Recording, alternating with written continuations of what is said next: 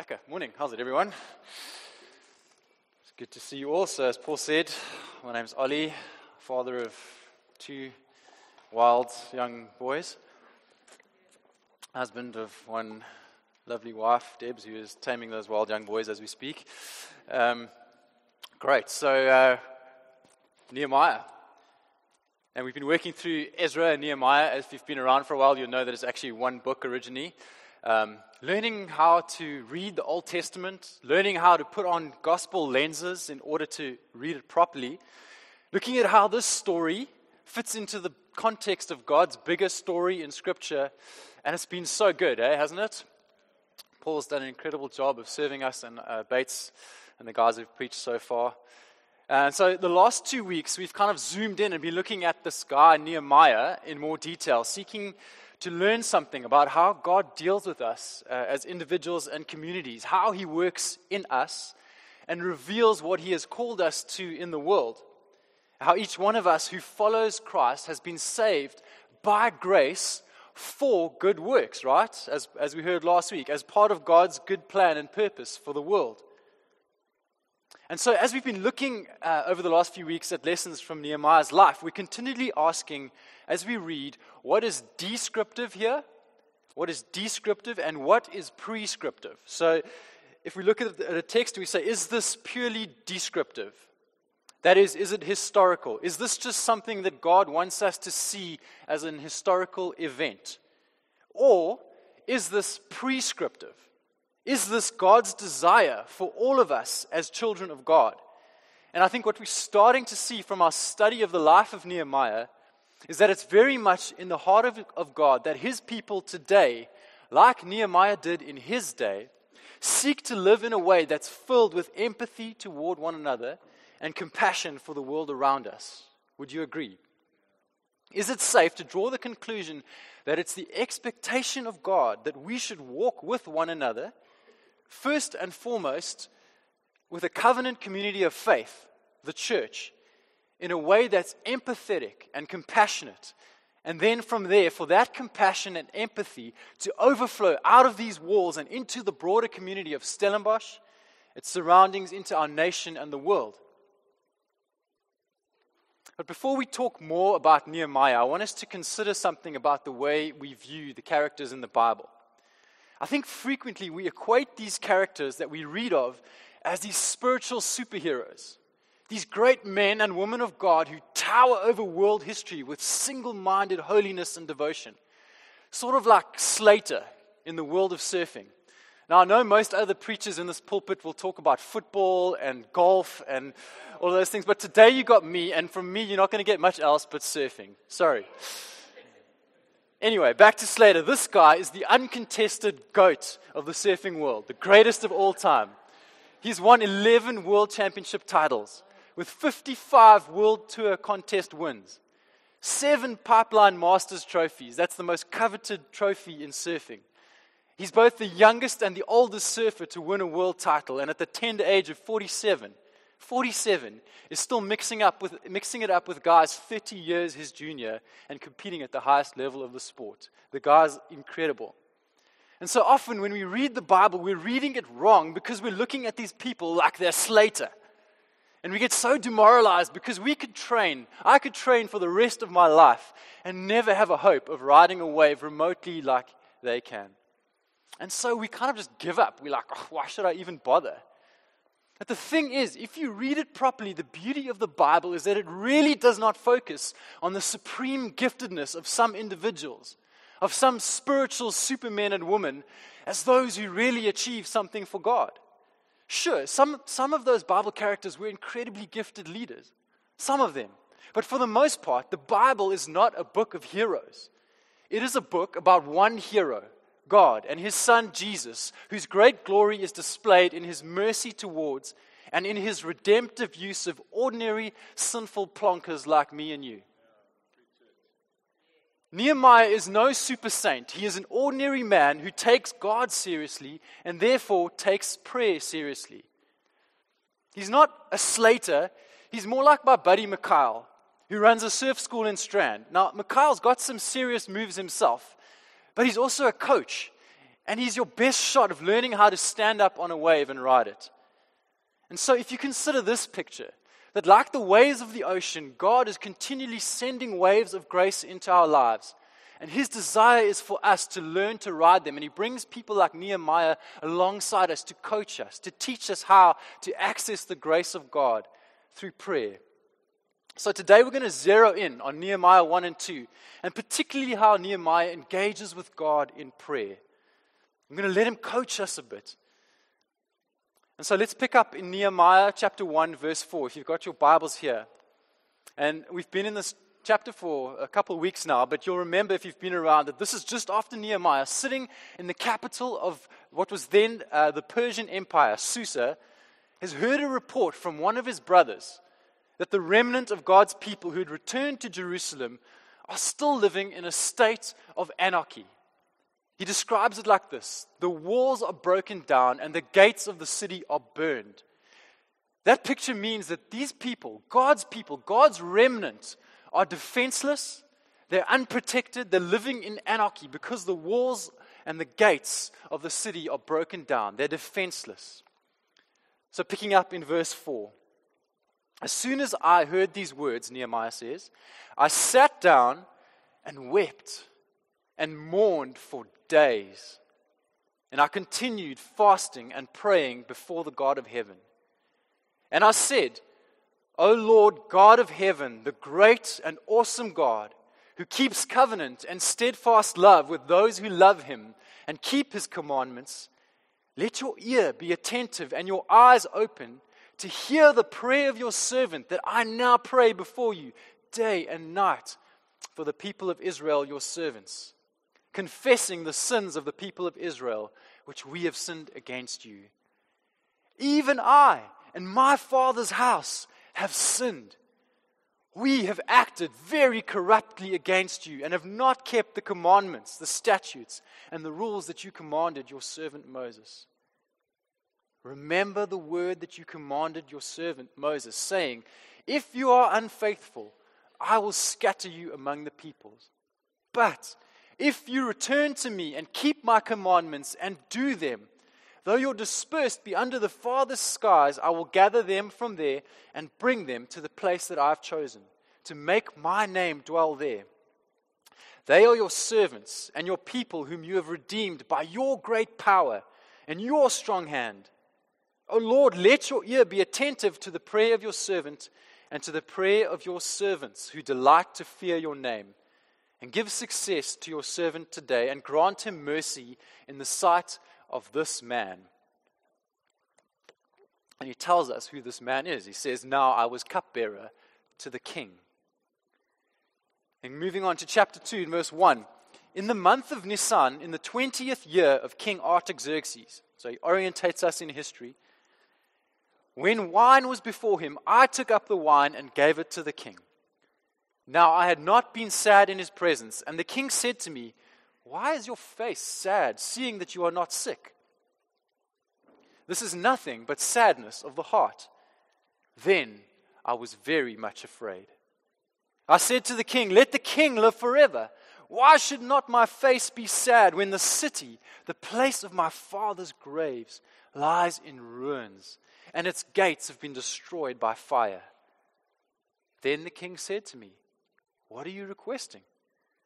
So I prayed to the God of heaven, and I said to the king, If it pleases the king, and if your servant has found favor in your sight, that you send me to Judah, to the city of my father's graves, that I may rebuild it.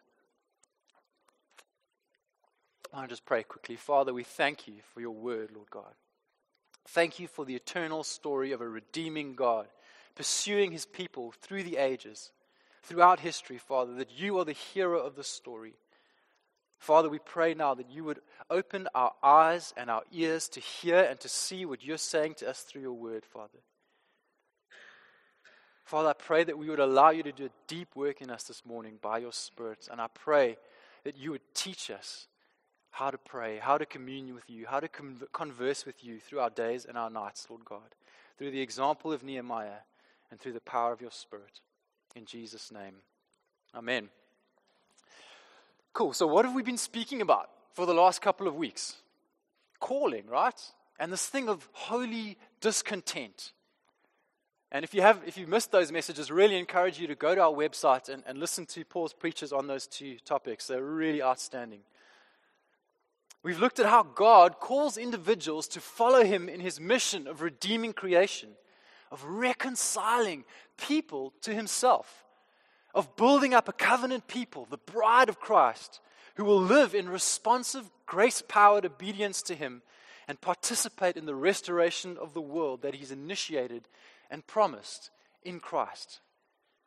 We've looked at how his main way of doing so is by creating in us a sense of holy discontent with the way things are, with the world we see around us, especially as it conflicts with what God says in his word about the world and how he wants it to be. And note what's happening here. Nehemiah is, as I said, not some super saint, not some giant some spiritual giant, just an ordinary guy with a job, serving a demanding employer, stuck in a rut, who's experiencing some serious, serious holy discontentment. It says he wept for days, he mourned and he fasted. The guy was seriously experiencing holy discontentment, who's seeing that, like it or not, his life is more than about just himself and his cushy job and his glass of seriously classy red wine. And he's processing these things that are happening to him with prayer. And he's doing it with two distinct types of prayer. The first type of prayer we see Nehemiah practicing is a chunk of prayer. If you've been around church for any length of time, you will have heard of the concept of a quiet time or daily devotions. Now, Quiet time might not necessarily be the best way to describe it because I don't think that it conveys the right idea of us engaging with God. Sure, there might be times where you sit quietly in awe before God in worship. There's other times when you're shouting. There's other times when you're worshiping. There's other times when you're speaking and wrestling and struggling with God. So, quiet time's probably not the best way of describing it. Anyway, but the point is that if we want to grow into maturity as followers of Christ, then the place we need to start is by setting aside a regular chunk of time every day to connect with our Father. R.T. Kendall, who's a, who's a preacher and author, I remember listening to one of his preachers, and he said this love is spelled T I M E. And that's true in our relationship with God. Love is spelled time.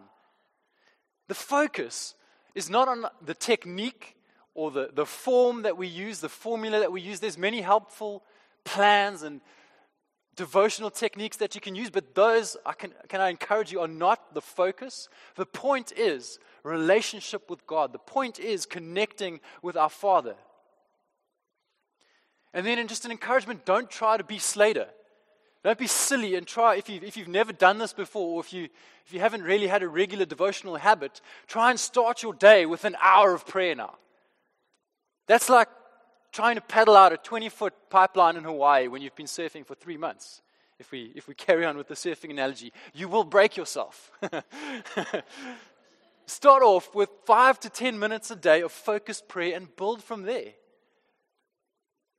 And don't make it law. What happens if you miss a day?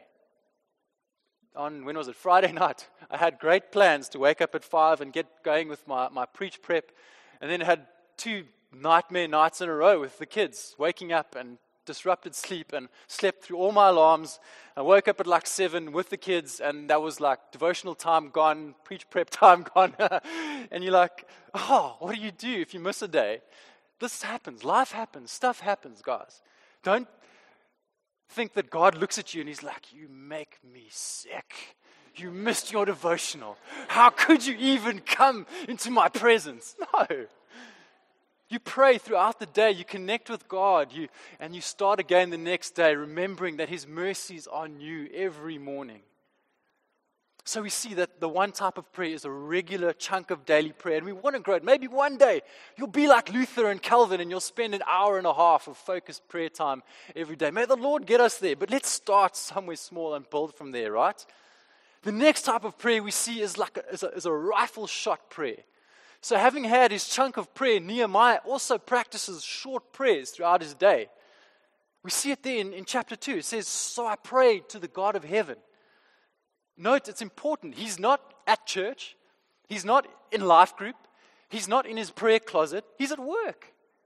He's at work. He's walking down the corridor to the king's chamber or whatever, wherever it is that he's having dinner. And he's about to make an outlandish request of his boss that could get him in serious, serious trouble. Like life ending trouble. Because if the king didn't like what you asked him, he could just kill you. And so he's aware of God. He's walking with God. He's asking for the mercy he needs, and he's expecting God to give it. He's firing up, he's shooting up this rifle shot prayer in the moment. And these are great for helping us to stay connected with God through the day. So you might turn off the radio while you're driving. Wow, there's a revolutionary idea. And pray for the, the meeting that you're driving to, the thing that's coming up. You might, as you walk into work, walk past the receptionist and note that she's looking, looking, something's not looking right. She's looking a bit down. You might fire up a prayer to God for her as you walk past. You might be feeling anxious and fearful at something that just happened or news that you just heard, and you just shoot up a prayer. It happened to me this week. I got some, got a report, I got some news. Uh, instantly, my heart started to move into anxiety and to fearfulness. And oh, what if this happens? And what if that happens? And I just felt the Holy Spirit remind me, Father, I trust you. You're my guardian. You're my fortress. We start to shoot and fire up these prayers in the moment. And so it might be for some of us that we are great, especially for those high achieving types. You're great with the, the chunks of prayer.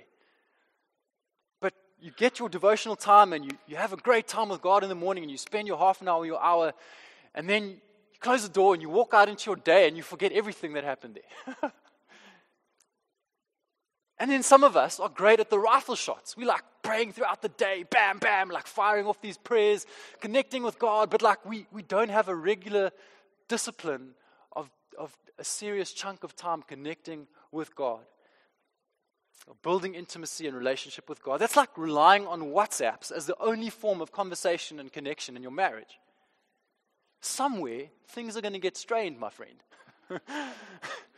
You need that FaceTime. You need that regular heart connection to build intimacy and to grow in your walk with Christ. So, how are you doing with prayer? How are we doing with prayer? If you're anything like me, you stink at it. Let's admit it, guys. We are not great at prayer.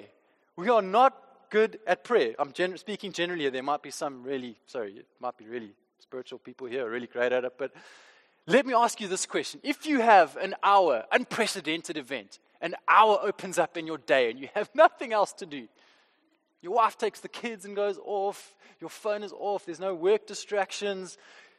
What do you do with that hour? Oh, I'm gonna just I'm just gonna take this hour and I'm gonna pray. I'm gonna spend time with God. Oh, you're lying. I bet you you didn't do that. Why is it that that is possibly the last thing that we're likely to do in that scenario? We're going to catch up on series. We're going to, you know, check up on our favorite sports team. We're going to WhatsApp a friend. Why is prayer kind of the last resort? Lucille mentioned it in her word this morning that she brought. There's opposition. There is very real opposition. This prayer is a struggle because we are living in a war. We are, if you're following Jesus, you are engaged in a war with a deadly enemy who has a deeply vested interest in us not praying. Because he knows that when God's people start praying, things are going to start going badly for him. Light starts to break in, darkness is overcome, Aslan is on the move. The other thing is that our beliefs about ourselves.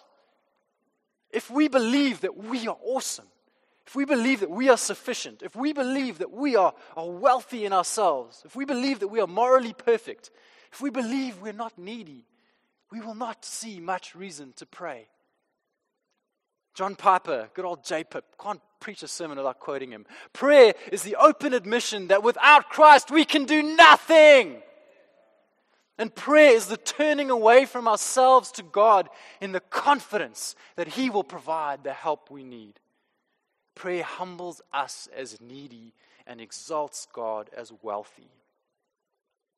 So, why do we struggle to pray? We struggle to pray because there's a war, there's opposition. We struggle to pray because sometimes we believe the wrong things about ourselves. And another thing is that we have wrong beliefs about God.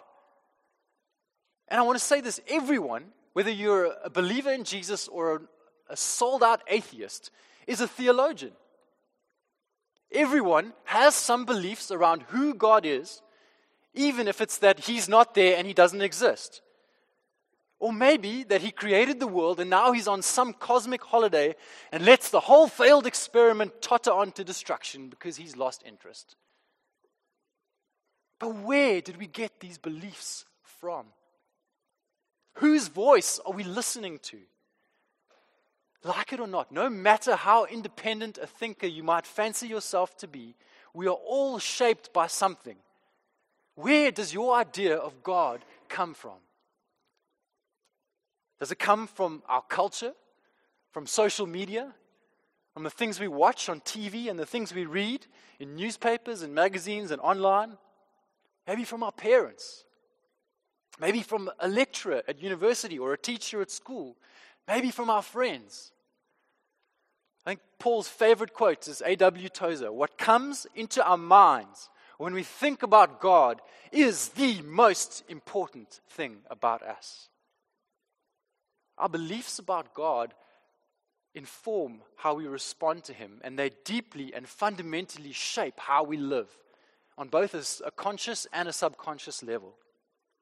Matt Chandler, who leads a church in the States, says this If your beliefs about God are rooted only in you, in what you think, you have created an, an impotent, cheap, weak God who will never be able to sustain you. You have created an impotent, cheap, weak God who will never be able to sustain you. If you created your own God, let me guess what he's like. He gets you what you want. He doesn't say no to you often. Is that not the definition of a cruel parent? A pa- parent who never says no to his child?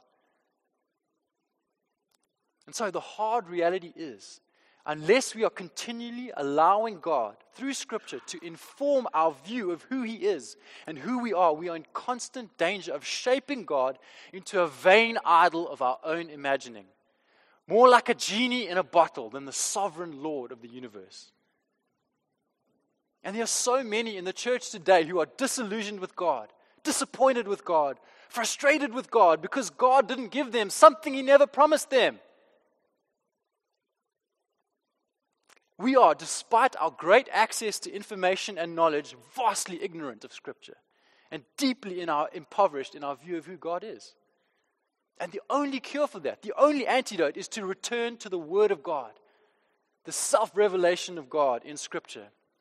And so, what is Nehemiah, who's clearly grown up studying the Torah, who has allowed the Word of God to shape and inform his beliefs, what does he believe about God?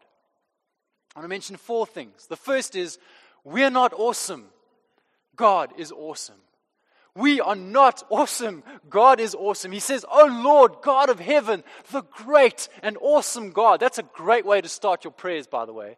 We start our prayers so often with me. Oh God, me. Oh God, this. Oh God, this situation. No, how about starting your prayers with God, you? God, you're awesome. God, you're great. God, you can do this. Secondly, we see that God is a covenant keeping God. That means that God keeps his promises. Thirdly, that God hears the prayers of his people and that God is powerful. He acts on those prayers, he answers them. His answer may not always be yes, it may not always be the answer that we wanted, but it's never, I can't. Fourthly, we see that God is merciful. He does not give us what we deserve. He upholds his side of the covenant even when we fail to keep ours. When we return to him and confess our sins, he is faithful to forgive us and restore our relationship with him. So, where does Nehemiah get his beliefs about God? From Moses, from the Torah, from spending time in reading and studying the Word of God. Just listening to his prayer, which we read earlier, it's clearly evident that this guy has spent significant time immersed in God's word. And now he begins to pray God's word back to him. As Maclaren, the commentator, says, prayers which are cast in the mold of God's own revelation of himself will not fail of answer. Prayers which are cast in the mold of God's own revelation of himself will not fail of answer. True prayer, he says, catches up the promises that flutter down to us and flings them up again like arrows. That's beautiful. And so Nehemiah's prayer echoes the scriptures. Just look, have a look at how he starts off. And I said, O Lord God of heaven, the great and awesome God, who keeps covenant and steadfast love with those who love him and keep his commandments. So I want us to see that this is rooted in Scripture. Dev, if you could just bring up that Deuteronomy 7, verse 9, please. Deuteronomy 7, verse 9, Moses writes this Know therefore that the Lord your God is God, the faithful God who keeps covenant and steadfast love with those who love him and keep his commandments to a thousand generations. That's almost word for word, verbatim, the prayer that Nehemiah is praying. You can see he's praying Scripture. So Nehemiah is approaching God, and as he does so, he's reflecting on the revealed character of God in Scripture. And he's praying that back to him. He's holding on to who God says he is. This is the ground and the basis of his prayer. If you can turn with me to Deuteronomy 4. Dev, if you could bring that up. Deuteronomy 4, verse 25. Again, Moses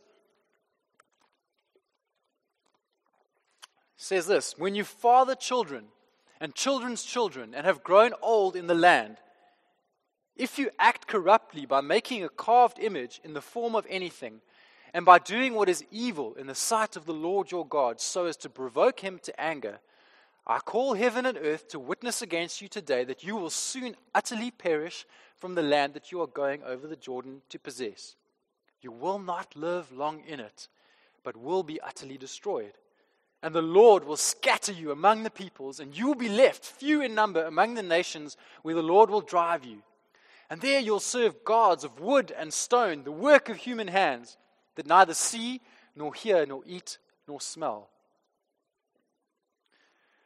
So Nehemiah, in his prayer, is acknowledging that God keeps his promises, that God is just and righteous, that God does not just overlook our sin and that the position that they were in that very day, the harsh realities of exile, the brokenness of Jerusalem, the fact that God's people were scattered among the nations and driven out, was something that God had foretold way back in Deuteronomy as a consequence of persistent sin and turning away from Him. He says, God, you said this would happen, and now it's happened. And so he makes confession. He prays in verse 6 of Nehemiah chapter 1 Let your ear be attentive and your eyes open to hear the prayer of your servant that I now pray before you day and night for the people of Israel, your servants, confessing the sins of the people of Israel which we have sinned against you. Even I and my father's house have sinned. We have acted very corruptly against you and have not kept the commandments, the statutes, and the rules that you commanded your servant Moses. Note how Nehemiah owns his part in the mess with brutal honesty. You know, it's way easier to pray general prayers God, forgive your people. God, forgive your church for doing this and doing that, than it is to get specific and pray, God, I've sinned. I and my family have been those instead of uh, who instead of building your kingdom have forsaken you and been busy with building our own little kingdoms. Let's talk about sin for a moment because confession of sin has kind of fallen on hard times in the church. We have all sorts of tricks these days for minimizing our sin, for explaining away our rebellion and hardness of heart, for excusing our indifference towards God. I know that because I do it. Perhaps it's hard for you to come to grips with the fact that the Bible calls you a sinner. Maybe you're a good person. You seek to do what's right. You pay your taxes. You treat people fairly. You fought against apartheid. You walk grannies across the road. How can you be a sinner? Well, part of the problem is that you're comparing yourself to the Guptas. You're comparing yourself to, I don't know, Oscar Pistorius. You've got this kind of selective vision bias because you're comparing yourself on a scale that God doesn't use. What about this? Why don't you tell people about Jesus? Why don't you tell people about Jesus? Is it because you're ashamed? Is it because you're afraid of what they might think of you? That means you're proud. that means you're a sinner. it means I'm a sinner. And that's why God says that the standard we need to look at is not other people, because we're all dead in our sins. We're just at various stages in, in, of decay. some, some are more decayed than others. some corpses smell worse than others because they've been dead longer.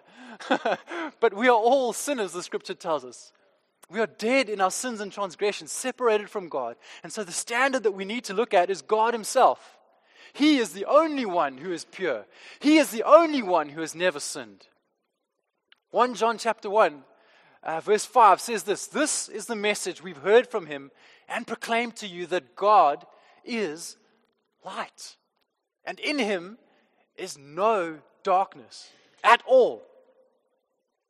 If we say we have fellowship with Him while we walk in darkness, we lie and do not practice the truth.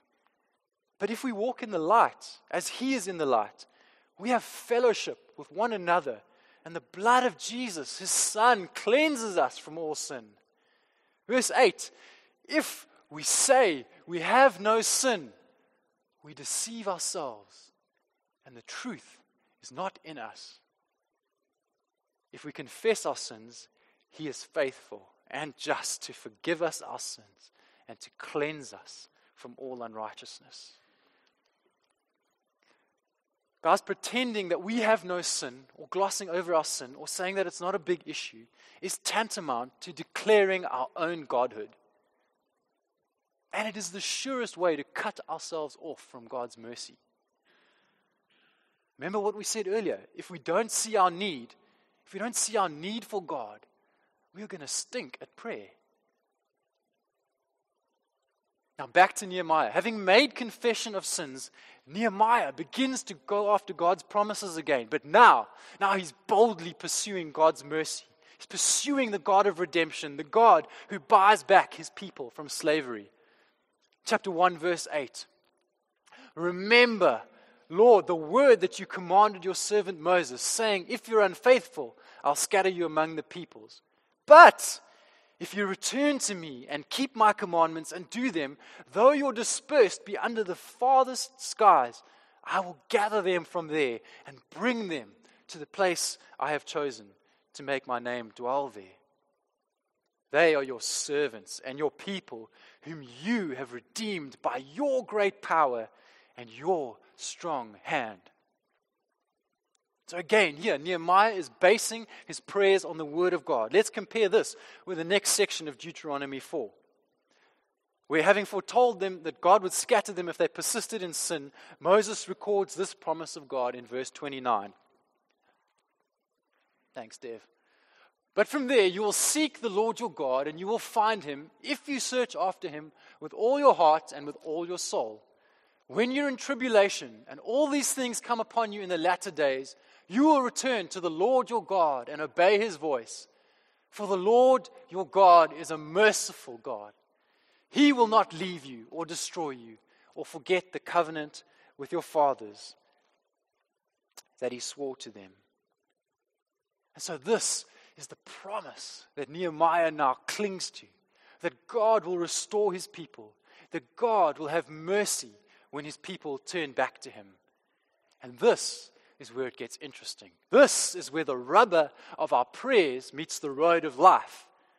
Nehemiah, having prayed the word of God and reflected on the character and the promises of God, doesn't just leave his devotional time in his prayer closet, doesn't just forget about it and go out into his life, but he links it to his life. He takes it to his workplace. And he ends his prayer by praying his diary, by praying for his day.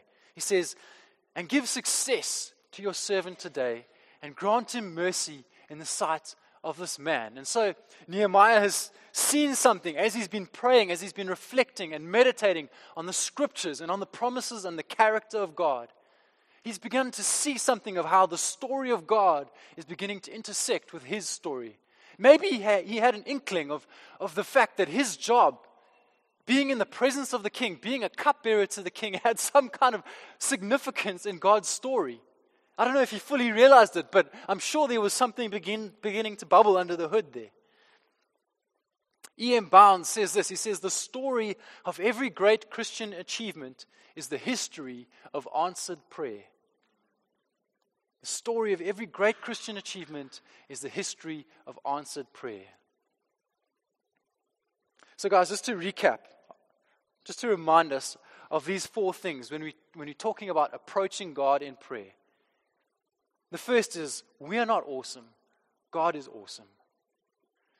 The second, God is a covenant keeping God. That is a God who keeps his promises. Thirdly, we said that God hears the prayers of his people, and God is powerful. He acts on those prayers, he answers them. Even though his answer may not always be yes, he answers and he is able. And fourthly, God is merciful. He does not give us what we deserve. He upholds his side of the covenant even when we fail to keep ours.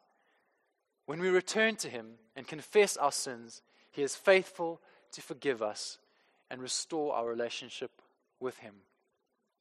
And this is where it gets really beautiful because Nehemiah was praying in the context of the old covenant. And he, I don't think he fully saw it then because he, he had this idea that they needed to keep the commandments of God in order to experience the blessings of God. But what we see through the story of Scripture is that there is no one, no one of us who can keep the commandments of God. And therefore, by rights, none of us should be able to enter into and experience the blessings and the rest of God. There is one. There is one who kept the commandments of God. There is one who fully obeyed and walked in the ways of God, and that is Jesus Christ, our Savior. And so, as we, we're going to take communion in a moment and we're going to reflect on this, but I just want to read to you from Hebrews, Hebrews chapter 8, verse 7, starting in verse 7. And he's talking about the old covenant and the new covenant. And it says, For if that first covenant had been faultless, there would have been no occasion to look for a second. But as we've been going through the books of Ezra and Nehemiah, we begin to see that that covenant failed. It was not faultless. faultless. And so the story of God, the redemptive history of God that we see in Scripture is how God brought in a new covenant.